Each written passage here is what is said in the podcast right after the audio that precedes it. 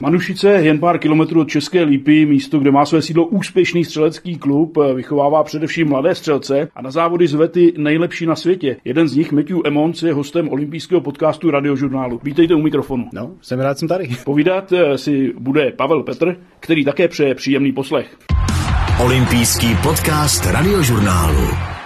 Matthew Emmons eh, má zlato, stříbro i bronz z olympijských her, tu poslední zmíněnou medaili možná s hořkou příchutí, k tomu se ale postupně dostaneme. Na úvod ale trošičku jinak. Mluvím s Čechem nebo s Američanem? To je na 50-50, myslím.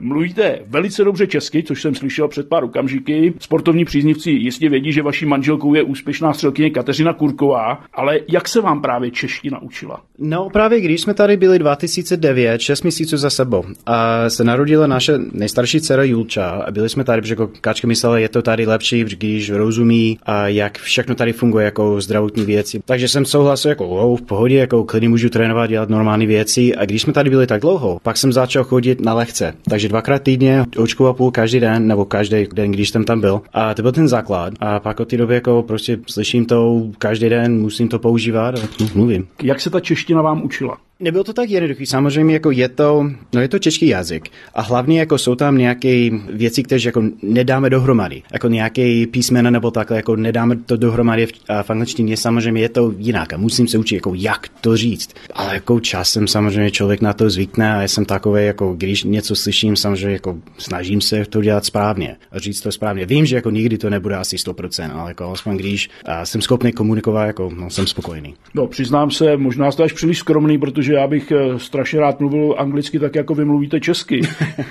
V Česku žijete, trénujete, občas si zastřílíte, jako třeba v Manušicích. Mm-hmm. Jak se vám tady líbí v Česku? No, jsem úplně spokojený. Jako většinou jako ty věci, které máme, jako bydlíme na samotě, v lese, a jsem myslivec, takže jako jsem tam v honitbě, tam jako jdu za plotem a můžu klidně lovit. Takže jako to je skoro životný sen pro mě. Ale jsem úplně spokojený, mám tam kamarádi, kamarádky a jako nic špatného jako pro mě není. A samozřejmě jako věci jako nám chybí z Ameriky, jako třeba rodiče, moje rodiče, pak ještě blízký kamarádi a kamarádky je tak, ale, ale jinak jako jsem tady úplně spokojený. Jste zmínil, že můžete jít eh, do lesa, taky hmm. si chodíte zastřílet do toho lesa? No jasný, jasný. Nějaký největší úlovek? Největší úlovek? No to je jako česko říct, jako kde bydlíme, jako máme vlastně skoro všechno. A jako jsem tam ulovil jelení, dančí, ale jako já mám nejradši dančí, jako to maso jako mi fakt chutná a to je jako úžasný lov, protože jako ty zvěře jsou velmi pozorné a, a není to tak jednoduchý. Je to jako, já nevím, je to, je to dobrý. Trefit takového jelena to pro vás musí být eh, hračka, ne? Protože jste zvykli na daleko menší terče. No, přesně tak, jako jo, jako samozřejmě myslím, že jako etický je jako eh, myslivec jako musí být schopný jako trefit dobře, takže je to jako etický úlov. A taky mám rád, nebo jsem schopný jako střílet na větší vzdálenosti a samozřejmě jako záleží na, na situace, co to je, ale není to tak těžký pro mě. Na jakou největší vzdálenost teda je člověk schopen trefit? No, jako samozřejmě záleží na kterou zbraň držím v ruce, ale když to střelí dobře, tak klidně 500 metrů není vůbec problém. Jste zmínil to, že žijete na samotě, mm-hmm. daleko od lidí, teda dá se říct, tak mm-hmm. kde takové místo vůbec je? No, je to, no jak to vysvětlím, no jako samozřejmě Plzeňský kraj nad Pilzní a tak nějak 30 kilometrů jako od Pilzně. Nějaké ideální místo právě tady v Čechách, nějaké oblíbené, je to právě eh, a... to vaše bydlení nebo nějaké místo, které jste si našel a oblíbil? Jsou tam jako spousta místa a samozřejmě jako na Šumávě, jako tam jsem úplně v klidu, jako mám to rád a na druhé straně jako na Jižní Moravě, jako na, na víno, samozřejmě tam je to jako úžasný pro mě. A ty lidi jsou fakt skvělí, samozřejmě jako na ty vinohrady je tak, jako já si myslím, že nemám jedno konkrétní místo, jako kde, jo, to je ono. Už jste v jedné odpovědi zmínil, že vám tady třeba chybí rodiče, že to je daleko mm, do států, mm, ale kdybyste porovnal Česko s Amerikou, mohl zmínit něco dalšího, co třeba vám tady chybí a co třeba naopak byste vzal do Ameriky? Dá se na to odpovědět? To přesně nevím. A no jako možná jako z Ameriky jsem, no samozřejmě jako rodiče, kamarádi nebo tak, ale možná víc mexický jídlo. Já fakt miluji mexické jídlo. Samozřejmě jako tady jako existuje, ale jako ne tolik, a jak máme doma. A naopak, no jako no, taky jídlo, jako česká kuchyně, jako taky dobrá. Ale jinak jako to přesně nevím, jako samozřejmě záleží kde v Americe. Jako třeba, když jsme bydleli třeba na západě, v Kolorádu, a tam je to strašně sucho, jako Není to jako mě špatný, ale pro Kačko jako nebylo to ono. Jako ona má radši zelené věci, samozřejmě tady v létě jako je všude, všude zeleno a je to hezký a není to tak sucho, jak to tam je. Takže jako, no, záleží na kde. Když už jsme u toho jídla, tak hmm. mexická kuchyně, co z toho nejvíc chutná a co jste schopný vy třeba uvařit? Co mi chutná nejvíc? No jako klasicky jako burrito jsou dobrý, nebo enchilada, takové věci, ale to taky uděláme doma. Takže každý rok dělám papričky, ty jalapeňas a pak ještě další chilis, jako nějaký verze chilis, a kteří jako tady jako je těžký najít, třeba v obchodě nebo něco. Takže to dělám doma a pak dělám třeba salsu a, nebo guacamole a takové omáčky. A taky jako vařím jako občas a chili con carne, jako, no tak, takže jako udělám to doma česká kuchyně, co tam vás ovlivnilo a co třeba tam byste zvládl? I třeba knedlíky? A knedlíky, já si myslím, že když, když se budu snažit, jako jo, určitě, ale většinou to nechám na kačce nebo na, na švagra, protože on je fakt vynikající. A jak on váží, to je neskutečný. Jako jo, já si myslím, že jako budu schopný určitě dělat, ale co mi líbí nejvíc, Huh, to vůbec nevím. Opravdu nevím. Kulajdu. Fakt miluju kulajdu. To je fakt úžasné. Milovník jídla, ale na postavě to není vidět. Musíte se nějak držet? Pohyb je nejlepší dieta. Takže pohyb. No. ale jako samozřejmě jako já, já se nežeru jako všechno, co vidím. Samozřejmě jsem sportovec, takže jako mám pohyb a tak a já si myslím, že to pomůže. Olympijský podcast radiožurnálu. Posloucháte olympijský podcast radiožurnálu. Mým hostem je olympijský vítěz ve střelbě Matthew Emmons. Pochopitelně se budeme bavit eh, o vaší hlavní doméně střelbě, především malorážce. Čím vás vlastně tento sport učarovala? V kolika letech? No, já jsem to našel, když byl mi 14, ale předtím já jsem vůbec nevěděl, jako střelba existuje jako sport.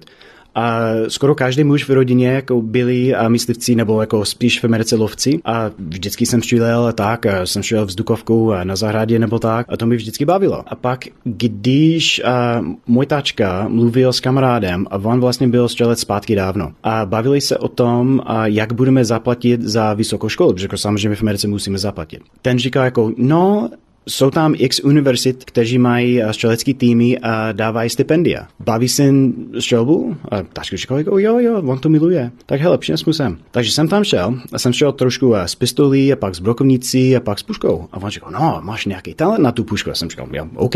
A chceš to vyzkoušet? Jako jo, proč ne? Takže jsem začal s ním a pak možná za tři měsíce nebo něco on našel a střelecký klub, jak tady máme eh, v Manušicích. A každý pátek trénovali, takže jsem začal tam chodit a, a trénovat. A samozřejmě závodě a tak a pak, jako a, a pak dále. Co člověk potřebuje k tomu, aby byl dobrý střelec? Dobrou kondici, špičkový zrak, dobré nervy? No, já si myslím, že to asi záleží na člověka, jako samozřejmě každý člověk má, má síly a nesíly, ale v základě jako musí vidět. To neznamená, jako musí být přirozeně jako úplně perfektní oči, ale když to jako, když má brýle nebo tak, jako vidí dobře. A jako pevný nervy, já si myslím, že to taky záleží na člověka, ale jako samozřejmě to je, ty jsou jako dovednosti a člověk se učí dovednosti. Takže když není tak klidný, tak samozřejmě časem a samozřejmě, když bude na to pracovat, to zlepšuje. A zajímavý je, jako je to takový sport, jako skoro každý může dělat. Jestli je vysoký, jestli je malý, to moc nevadí. Můj názor je jako v dnešní době musí mít nějakou kondici. To neznamená, jako musí mít takovou formu, jak mají biatlonisty nebo triatlonisty nebo tak.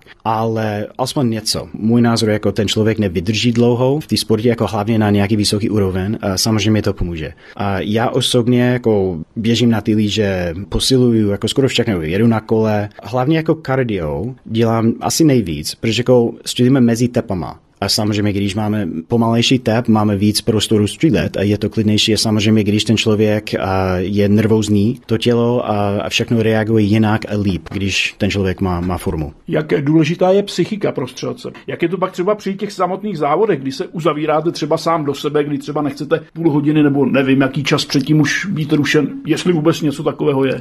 Taky to trošku záleží na člověka, ale samozřejmě jako psychologie je strašně důležitý.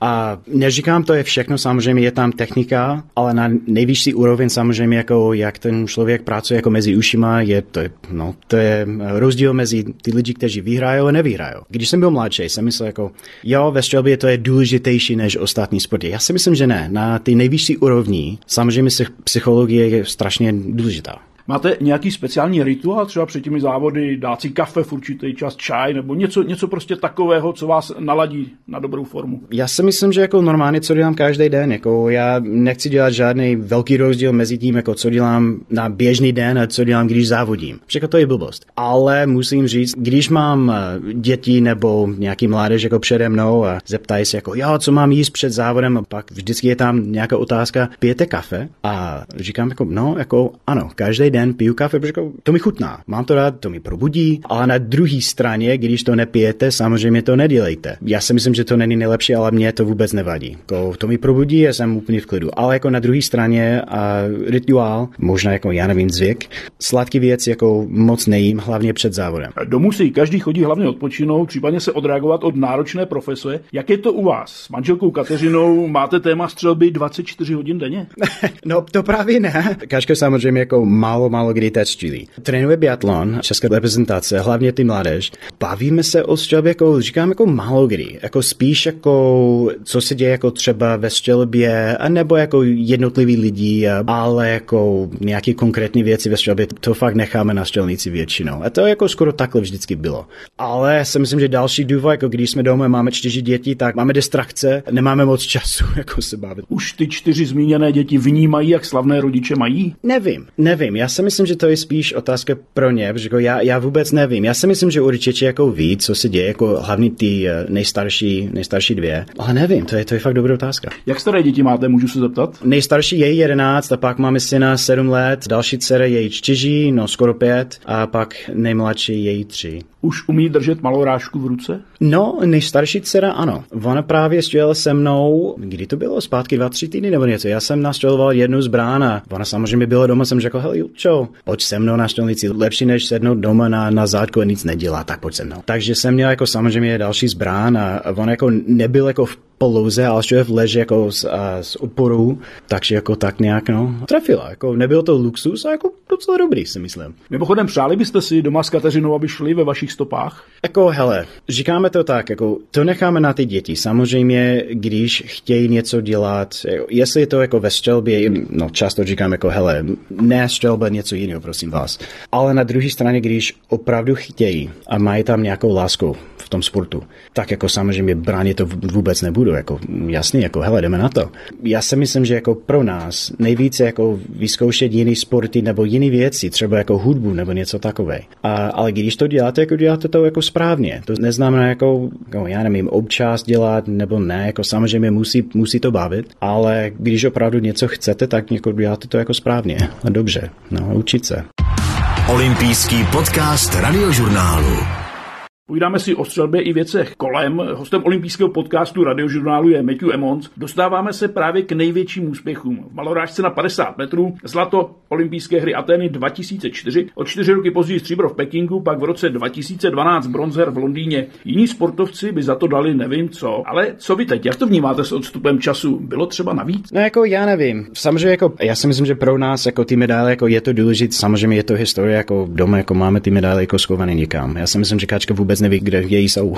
Ale jako právě pro mě, hlavně to byl jako úspěch, to je jedna věc, ale pro mě to vždycky bylo rozumět ten sport nejvíc. A možná je to kvůli tomu, to mi strašně baví, když někdo chce se učit a já můžu pomáhat a vysvětlit na nějaký rychlejší cesta, jak to může zlepšit a, a samozřejmě tak, jako ty úspěchy jsou něco, ale jako hlavně jako být schopný dělat ten sport jako velmi, velmi, velmi dobře. Vy jste k jednomu atenskému zlatu mohl přidat i další, jenže v Polhovce jste o něj přišel posledním výstřelem, mm-hmm. zamířil jste vlastně na sousední terč. Co se tehdy vlastně stalo? No, hele, v té době uh, jsem pracoval ten rok hodně na klid, na ty poslední rány, takže jako OK, tělo v klidu, mozek v klidu a pak jako samozřejmě vystřílet. Na tu ránu jako jsem dělal jako normální rituál jako předtím, jak normálně dělám a jsem to držel, bác, jako OK, tak to má být tak nějak v pohodě. Několik lidí myslel jako jo, jako měl si mozek někam jinam, možná, že jo, ale když to pamatuju, jako měl jsem nějaký problémy ve stoje ten rok.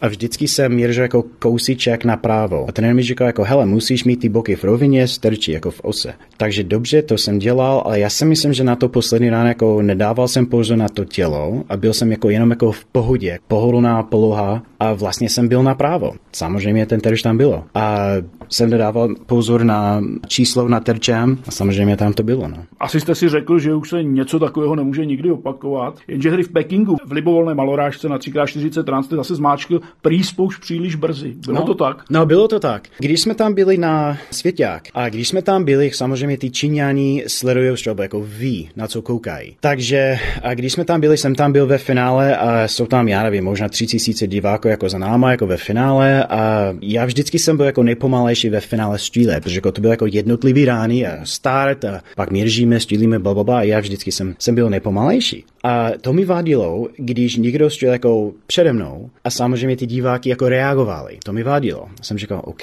tak hele, když to bude takhle, budu trénovat nějaký rychlejší rytmus. Ale jenom na tu poslední ránu. Proč to jsem dělal, nevím. Jsem myslel, to bylo chytrý. A samozřejmě to jsem trénoval hodně ten rok a byl jsem připravený. A ještě, ještě pamatuju, když jsem dělal jako ten proces, a pak jsem koukal přes měřidel, jako normálně jsem jako lehce natržen, to je normální. A měl jsem takový klid v těle taky v, jako v hlavě. A pak jsem začal jako jít dolů jako k terču a normálně jako až trošku vidím ten terč, začnu pracovat na spoušť. A nevím, pak prostě to střílelo. A Tkán říkal, přesně v té době ty diváci reagovali na něco a pak to padlo. Nevím, nevím, to ani nepamatuju, jako přesně co, nic jsem neslyšel, ale prostě to takhle bylo. A pak jsem rozhodl, jako hele, když děláš něco na každou ránu, proč to změnit na jednu ránu? Takže až potom před Londýnem jsem viděl ty uh, filmy a tak jako z Olympiády jako předtím a jsem rozhodl jako hele, držet ten stejný rytmus vždycky. Učit se, jak s tím pracovat, s tím stresem nebo, nebo tak. Najít něco jiného. Pak to dopadlo dobře. O čtyři roky později Londýn, hmm. tam ale taky nebylo všechno ideální, je to tak? No, jako říkám to tak. Měl jsem nějaký problém, jako zdravotní problémy, hlavně záda. Když jsem závodil tolik let pak jako bolelo mi záda. Když jsem byl na olympiádě, jeli jsme jako na trénink ráno nebo něco, pak až jsem přijel zpátky do vesnic a každý den jsem byl za, no co to je, jako sports medicine, jako ty fyzioterapie, tak jako pro nás. Jsem tam chodil každý den, hočku, hočku a půl a masírovali, až to bylo tak nějak dobrý a chcem pokračovat. A to byla jedna věc. A pak samozřejmě jako ve 3K40 nebyl jsem úplně jako tip-top, jako jsem šel dobře, jako šel jsem do finále na druhém místě, tak dobrý. Neměl jsem vůbec šance jako dosáhnout na prvním místě, jako kamarád byl jako x bodů přede mnou. Takže jsem tam bojoval, jako fakt jsem střelil jako pěkně ve finále. Na tu poslední ránu já jsem byl tak nervózní a pak mám nějaký no, trik, který dělám, když ty nohy trošku klepají. Držím ty svaly jako blázen a pak to povolím. A pak mám 30 až možná 45 vteřin, když to tělo je ještě v klidu. A taky jsem se učil od kamaráda, pistolář, jak pracovat na spoušť, když uh, ten pohyb je fakt velký. A vám říká jako, no, hele, měřit na ten terč a pak prostě plynu jako furt se hejbat na spoušti, až to jde. Protože jako když stojím na tu spoušť a pak když to vidím a spouštím, možná udělám chybu. A jako občas to se stane. Takže jsem to udělal a byl to obrovský pohyb a pak to šlo a no, je to tam někde. Já si myslím, že napravo. No sedmička napravo. Doufám, že to stačí. To stačí, dobrý. Huh.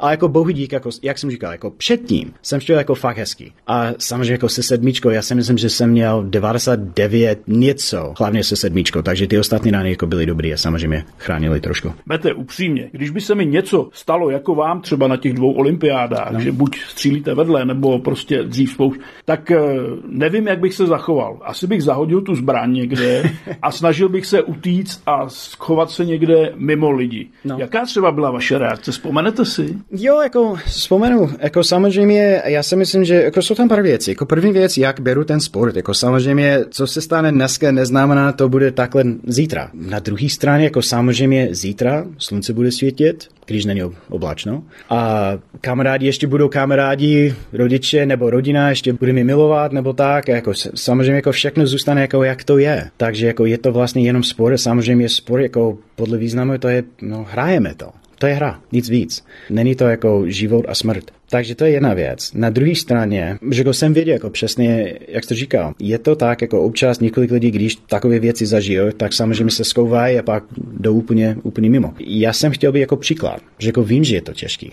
A bylo to těžký. A na druhé straně, jako, tak hele, život neskončí, jdeme dál. jdeme dál, jako budou další závody a pak zkusíme to znova. Fakt stále neměl chuť třeba tu zbraň zahodit někam a zmizet někde? Ne, ne, v žádném případě, v žádném případě. My jsme neřekli také to podstatné, protože nás poslouchá řada lajků. Z jaké vzdálenosti vůbec střílíte a jak velký je ten terč? No na 50 metrů, samozřejmě je to 50 metrů a ten terč jako ta desítka je 10,4 mm, takže je to vlastně relativně malý. A samozřejmě to trefíme, jako když se podíváme na to, jako třeba v kleče máme 40 rán, jako v každém polozi střílíme 40 rán a v kleče to, jako když je to dneska jako dobrý výsledek, trefíme to 35 krát ze 40. A v leže skoro vždycky a ve stoje jako tlačíme teč na jako přes 390, což znamená jako 30 krát trefíme tu desítku na 40 rán. Jste juniorským světovým rekordmanem, trojnásobným olympijským medailistou. Vrátil vám sportovní život to, co jste sportu vy osobně obětoval? No, stoprocentně. To, to není otázka. A často lidi říkají jako samozřejmě ty chyby, které jsem dělal. A já si myslím, že jediná věc, co mi chybí, jsou ty prachy, které jsem nedostal, že jako to bylo jako hodně. A, ale na druhé straně jako hele, jako to jsem neměl v kapce, takže samozřejmě nic jsem nestratil. Ale obecně jsem stoprocentně, jako není otázka, jsem bohatější kvůli tomu, to jsem zažil. A neříkám jako, co mám v bance samozřejmě, to je jako ty životní zkušenosti a co jsem se učil a jak jsem měl pracovat dál.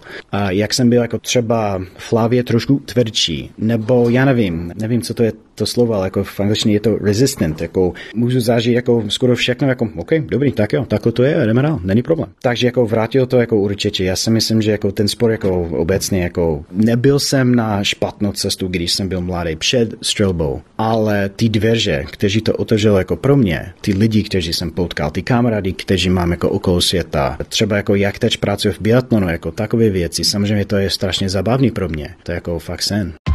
Olympijský podcast radiožurnálu.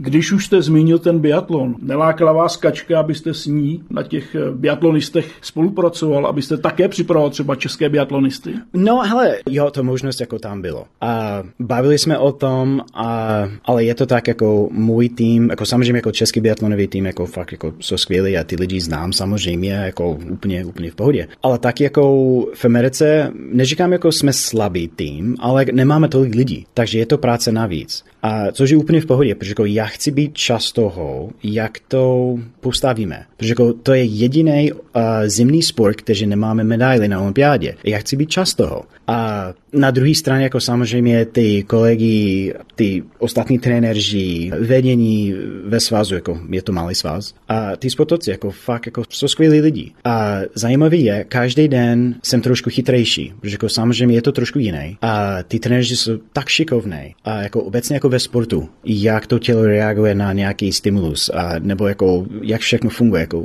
fakt je, je to zajímavé, jako to by strašně baví, jako ve střelbě je to dobrý, ale neříkám jako všechno umím, člověk jako nikdy nebude umět jako všechno. Takže jako taky ve střelbě něco se učím, ale v biatlonu jako fakt rostu. To je přesně ono. Běžel jste někdy biatlon, nebo zkusil byste si ho? No jasný, jasný. No jako, jako na běžkách jako fakt miluju, to je koníček určitě, když je sníh a když mám čas. Jo, když jsme bydleli v Minnesota a měli jsme tam uh, kamarádi a samozřejmě jsou biatlonoví trenéři, právě jsou Češi. Jsem si počil zbraň, já si myslím, že jedno měsíc nebo něco a no jako jsem trošku trénoval, protože jako chtěl jsem to vyzkoušet jenom pro zábavu, něco jiného. A možná když budu v biatlonu, možná něco najdu a můžu to používat ve vlastním střelbě. Takže jako jo, jako trefit ty terče, jako když mám nějaký tep, jako jo, to jsem schopný, ale běžet tak rychle, jako to ne, to ne. no ale rozumím tomu dobře, že pokud by američtí biatlonisté se v budoucnu někde prosadili, tak to bude i vaše zásluha, protože je budete připravovat. No jako jo, to už jsem dělal jako nějakou dobu, takže jako hlavně teď jsem, a jak to říkám, jako vlastně střelecký trenér pro svazu. Takže máme mužský trenér, máme ženský trenér, máme juniorský trenér a pak já pracuji pro všichni ve střelbě. Takže pracuji na ty tréninkové plány, co budu dělat ve střelbě, samozřejmě jako to je spolupráce s tím jednotlivým trenéřema. Takže uděláme to tak a právě za měsíc konečně můžu cestovat do Ameriky a uděláme nějaký soustředění. Konečně. Hostem olympijského podcastu radiožurnálu je střelec Matthew Emmons. Na vlastní kůži také poznal, že svět není jen o výhrách na sportovních kolbištích. Mete co zdraví, ptám se záměrně, protože vám zjistili rakovinu štítné žlázy. Hmm. Jaké tehdy třeba byly příznaky? No, vlastně jako nic jsem nepouznal. A to bylo 2010, byli jsme na mistrovství světa v Mnichově. A, a pak potom jsme jeli zpátky tady do, do Pilzně a nějakou dobu jsme tady byli a pak jsem měl letět do Singapuru na ty první juniorské olympijské hry. A měl jsem tam pracovat jako ambasador pro střelbu. A já si myslím, že to bylo jako třeba, já nevím, měl jsem odlet v pondělí, týden potom. A já si myslím, že to bylo v pátek nebo něco. Nebylo mi úplně správně, jako možná já nevím, mám rýmu nebo něco takhle, takže jsem šel za doktorem a on říkal, no hele, nemáme moc času na to a vím, že jako příští týden letíš, běž za, za kamarádem na nemocnici. Tak dobře, on říkal jako, OK, hele, uděláme rentgen hlavy, OK, to je nějaký divný, a pak uděláme uh, sono na krku a uvidíme. Přesně jsem nevěděl jako proč, ale to jsme dělali jako rentgen dobrý a když jsem dělal tu sono, ten pán pracoval relativně dlouho. Až skončil, koukal na mě, hele, zavolejte, kam musíte a zrušte ten let. A proč? No, máte na štítnou žlazu. Občas to nic neznamená, ale občas to může být rakovina. Musíme brát vzorek a uvidíme, co dál. Tak dobře, tak to bude v pondělí. Tak jo, OK, jsem zrušil let, v pondělí jsem tam šel, brali ten vzorek, pak ve středu doktorka mi zavolala, no, je to malý vzorek, takže nemůžu říct na 100%, je to rakovina, ale jsem relativně jistá, je to rakovina. OK, co to znamená, jako, protože jako samozřejmě je to jenom začátek, jako, budu žít, co to znamená, takže ona doporučila jako no, jako operace samozřejmě, pak jsme byli v Praze za specialisty, taky řekl jako operace, otázky jako jestli bereme jako půlku, nebo celé, nebo co. A pak jsem měl v té době a, tři sestry v americkém týmu, jako se mnou. A jedna paraolympijská a ty ostatní dvě jako byly jako normálně jako se mnou v reprezentace. Její táta je velmi, velmi dobrý lékař na rakovinu, hlavně na játra. Když on věděl, on mi zavolal, řekl, hele, kde pracuji, to je asi nejlepší nemocnice na světě. A tady mám kolegoví, kteří jsou jako fakt tak dobrý, jako asi jsou nejlepší na světě. A když budeš mít šanci jako jít zpátky do střelby, normální život, choď za mnou. Takže samozřejmě eh, zdravotní pojištění, jako to bylo úplně v pohodě takhle, tak jsem tam letěl a dělali jsme další testy a ten doktor říká, no, ta bole je na pravé straně, ale jsou tam nějaký divní uzlinky asi, jako, vypadají divně. Takže nevím přesně, co to znamená, ale plán je jako otevřít a pak budu vyčistit ty uzliny a posílám hned ty vzorky nahoru a když jsou pozitivní, beru všechno. Tak ale, jak chcete, je mi to jedno. Ta operace měla trvat dvě hodiny nebo něco, já si myslím, že jsem tam byl, já nevím, víc než 4 hodiny. Vyčistil 24 uzliny. 8 byly pozitivní, samozřejmě ta bolena štítnost zlazu taky, takže brali všechno. A jsem probudil potom, viděl jsem kačku, jako, OK, je tady kačka, ještě jsem v nemocnici, tak dobře, ještě žiju, to je dobrý. Ježiši, fuh, to bolí. A no a tak jsem byl v nemocnici možná ještě den a pak jsem byl u kamaráda ještě pár dní a pár dní potom jsem byl na baseballovou hru jako New York Yankees a Boston Red Sox a nebylo mi úplně v pohodě, ale bylo to zajímavý, jsem to zažil, to je dobrý. A pak jsem jel domů do Minnesota, kde jsme bydleli v Tyrově. Měsíc potom jsem letěl zpátky a pak jsem měl dělat radioaktivní, co je jako v soli. My říkáme iodine jako nevím přesně, co to je, ale ty štítní žlázy to beru. Takže měl jsem dělat jako dietu předtím, takže jako není nic v těle. A pak dále mi radioaktivní nějaký prašky a jste radioaktivní, tak nechoďte jako mezi lidma aspoň tři dny a pak uvidíme. Tak dobře. A pak od té doby jako jenom beru prášky a každý šest měsíců jako chodím na kontrolu, na ty hormony a jedenkrát ročně dělám sono a zatím no, zaplač pán Bůh, všechno v pohodě. Neumím si představit, jak člověk reaguje na takovouhle zprávu, když se dozví, že má rakovinu. Jak jste reagoval? Říká si člověk, člověk, proč zrovna já, proč zrovna já to mám, nebo spíš se snaží hledět dopředu a najít možnosti, eh, jak to vyléčit? No jako hned na začátku, jako úplně hned. Jako samozřejmě strach, jako nevím, co to znamená. Jako teď vím, když člověk bude mít rakovinu jako štítní žlázě, to je nejlepší, protože jako roste to pomalu a málo kdy ten člověk umře kvůli tomu. Takže to bylo asi takhle. Ale samozřejmě v té době vůbec jsem nevěděl, jako co to znamená, budu žít, nebudu žít. Samozřejmě v té době jsme měli eh, jenom Julču, nejstarší dcera. A jako budu vidět, jako, jak ona roste. A, ale možná to bylo jako takhle pár dní a pak jsem říkal, tak hele, udělám, co ty doktoři mi říkají a lečíme to a samozřejmě jako budu se snažit žít dál. To je jenom jako čas života a pak musím se snažit. Změnila vás nemoc třeba v otázce jiného pohledu na svět? Váží si člověk víc některých věcí? Ne, já si myslím, že asi ne. No, jako znám několik lidí, kteří jako zažili něco určitě horšího než já. Samozřejmě to změnilo ten pohled, ale jako mě ne. Já si myslím, že jsem měl jako relativně jako dobrý pohled na všechno. Bral jsem věc jako relativně rozumně, ale vím, že jako hele, člověk nikdy neví, jak to bude zítra. Možná já nevím, nehoda v autě nebo něco, umřu. Jako. Vždycky jsem bral jako ten den, je jako musím to brát jako to je možná můj poslední. Takže jako dělat věci jako dobře. A... Dneska je všechno v pořádku? Na to se musím zeptat. Jo, všechno úplně v pohodě. Jsem zdravý. Jako jsem trošku starší, než jsem byl, takže občas jako ta střelba mi bolí a, a tak, ale no, jako celkem všechno dobrý. Co dnes Matthew Emonsa střelba, jaká je ta sportovní současnost? Jak moc střílíte ještě dneska? Opravdu to záleží na, na kdy. Hlavně jako letos, když byl covid, samozřejmě nemohl jsem cestovat do Ameriky za biatlonistama. Měl jsem trošku víc času a stejně jako chodím na střelnici a ty kluci, kteří trénují, nejsou jako starý, ale jako měl jsem x let a ví, co mají dělat. Takže když trénuju a je to, když trénujou. Takže jako OK, bavíme se předtím, samozřejmě když eh, sleduju, jako co dělají, a pak jako samozřejmě trošku trénuju taky. A možná děláme nějaké hry spolu nebo něco, a hlavně jako letos, když žušili všechny ty závody venku, nejsou světáky, není nic. Vlastně jako tady v Čechách máme závody, takže když vím, že tak nějak mám formu a budu se snažit jako trénovat občas, občas závodit a samozřejmě to dělá jako pro ty kluci trošku víc motivace. Pracujeme jako tým, samozřejmě jako jsem trenér, ale jako jsme jako jeden tým. A nemají to rádi rádi, když já vyhraju. A to je úplně v pohodě, jako, ale je to jako ne jako špatně, ale je to jako dobrá věc. Takže jako trošku větší tlak na to, jako tlak ne, ale jako motivace. Je to zabavný pro mě, pro mě. Ale příští rok to asi bude trošku jinak, když budu možná, když všechno bude v pohodě a budu cestovat trošku víc, tak samozřejmě trošku méně času. Troufl byste si ještě na olympijský závod? Ne, ne, ne, vůbec, vůbec. Jako když, když budu na další olympiádě, to bude maximálně jako trenér. I když budou lepší výsledky, než mají třeba ty kluci z toho týmu? Ne, ne, ne, už je to za mnou. Protože jako je to tak, jako ta světová úroveň je, je teď jako strašně vysoká. Jako jo, klidně, já si myslím, že jako když budu trénovat na tvrdou a opravdu jako dělat všechno, co je potřeba, jako zvládnout finále, možná vyhrát nějakou medaili, jako jo, já si myslím, že ještě jsem schopný. Ale neříkám, to mi nebaví, ale jsou jiné věci, které mi baví víc, třeba rodina. A když máme čtyři děti a rostou, jako už, už je to čas. Já jsem zažil x let, jako když jsem cestoval jako okolo světa, jsem závodil. Já si myslím, že jsem vyhrál dost a nemusím nic víc dělat. A teď právě to dělám jako pro zábavu. To mi baví a nic víc. Jako, ale závodit na ty velké závody už, už ne, nemám zájem. Říká host olympijského podcastu radiožurnálu Matthew Emmons. Díky, že jste odpovídal na mé otázky. Úplně v pohodě, jako moc. Poslouchali jste olympijský podcast radiožurnálu. Na mě už je závěrečná informace. Všechny díly olympijského podcastu si můžete poslechnout na audioportálu, také v aplikaci Můj rozhlas nebo na webu radiožurnálu. Mějte se báječně, pohodový den od mikrofonu přeje Pavel Petr.